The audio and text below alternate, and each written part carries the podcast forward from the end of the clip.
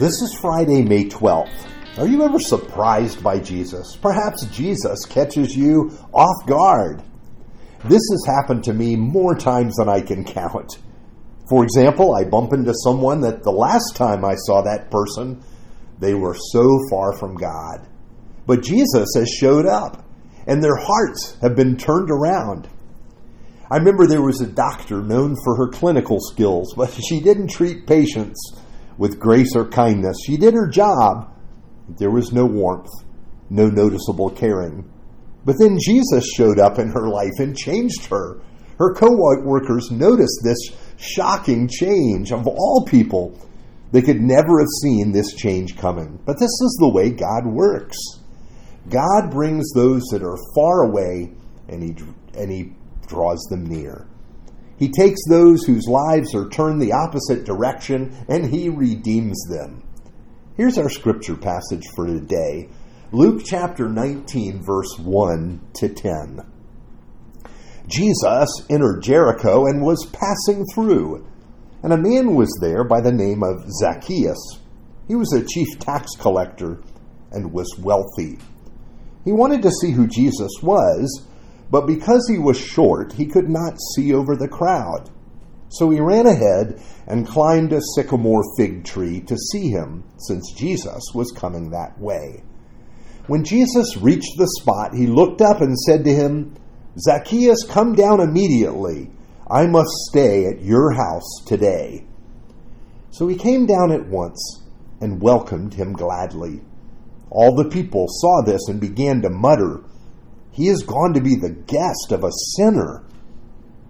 But Zacchaeus stood up and said to the Lord, "Look, Lord, here and now I give half of my possessions to the poor, and if I have cheated anyone out of anything, I will pay back four times the amount."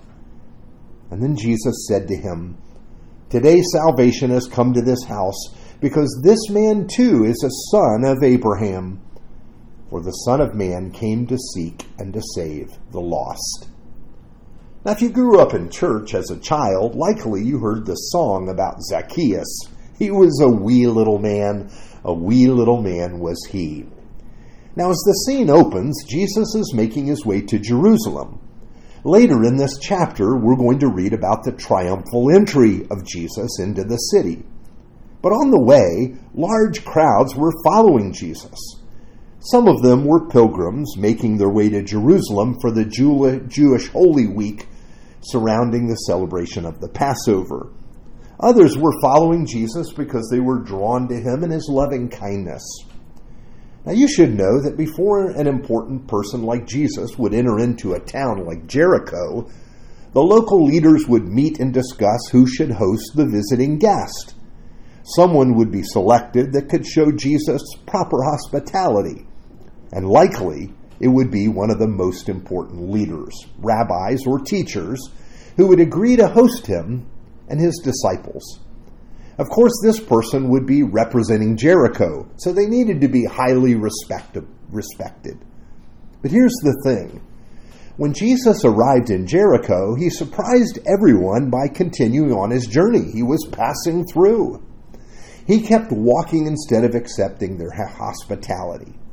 When he was on the other side of town, this is when he had this encounter with Zacchaeus. And Zacchaeus did not call out to Jesus. Instead, he went ahead of the crowd and climbed a tree. Being a man of short stature, this was the only way he was going to see Jesus.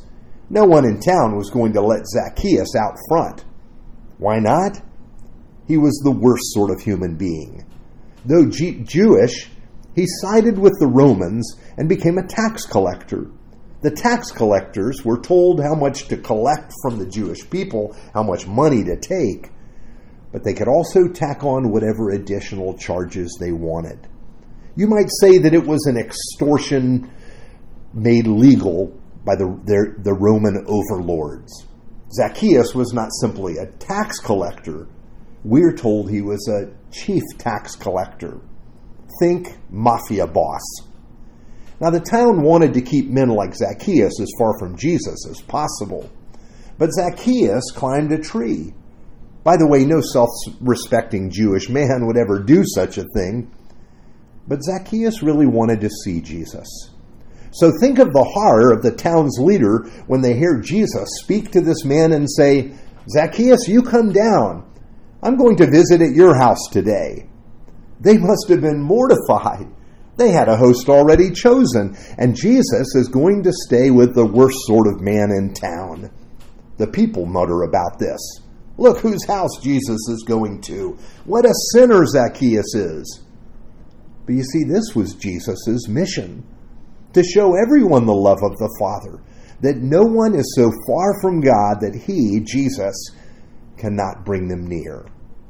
Now, the scene doesn't end with the criticism of Jesus, but with the conversion of Zacchaeus. His heart is changed by the love of Jesus, and he commits to bring restitution where he's done wrong and to live a new life. Jesus explains that salvation has come to Zacchaeus' house. You see, Jesus has taken the worst man, someone the people could not imagine had the hope, would have the hope of salvation, and he's changed this man's life. You see, this is how we can say, as we have been this week, everyone belongs here. Not because we're good people and have formed an extraordinary community. No, we couldn't and we haven't. But this is what Jesus does. And he's in the process of doing this through the gospel. In this encounter, I can only ask this. Who do you identify with? Do you identify with the religious leaders that need to make their city look like a good place filled with good people? Or do you identify with the muttering crowd complaining that Jesus has gone to the house of a sinner? Or do you identify with Zacchaeus, who must be shocked beyond words that Jesus has chosen to come to his house, that Jesus has loved and ultimately welcomed him? You see, I think we're meant to see that we're no more worthy of God's love than Zacchaeus is. Now, we may not be tax collectors, but all of us have at some ex- to some extent collaborated with the enemy. Yet the grace of Jesus is enough for every one of us. And yes, everyone can belong here. Let's pray. Lord God, remind us of our need for your grace. Enlarge our hearts that we, so that we might understand the gospel and be willing to share it with others. In the name of Jesus, we pray. Amen.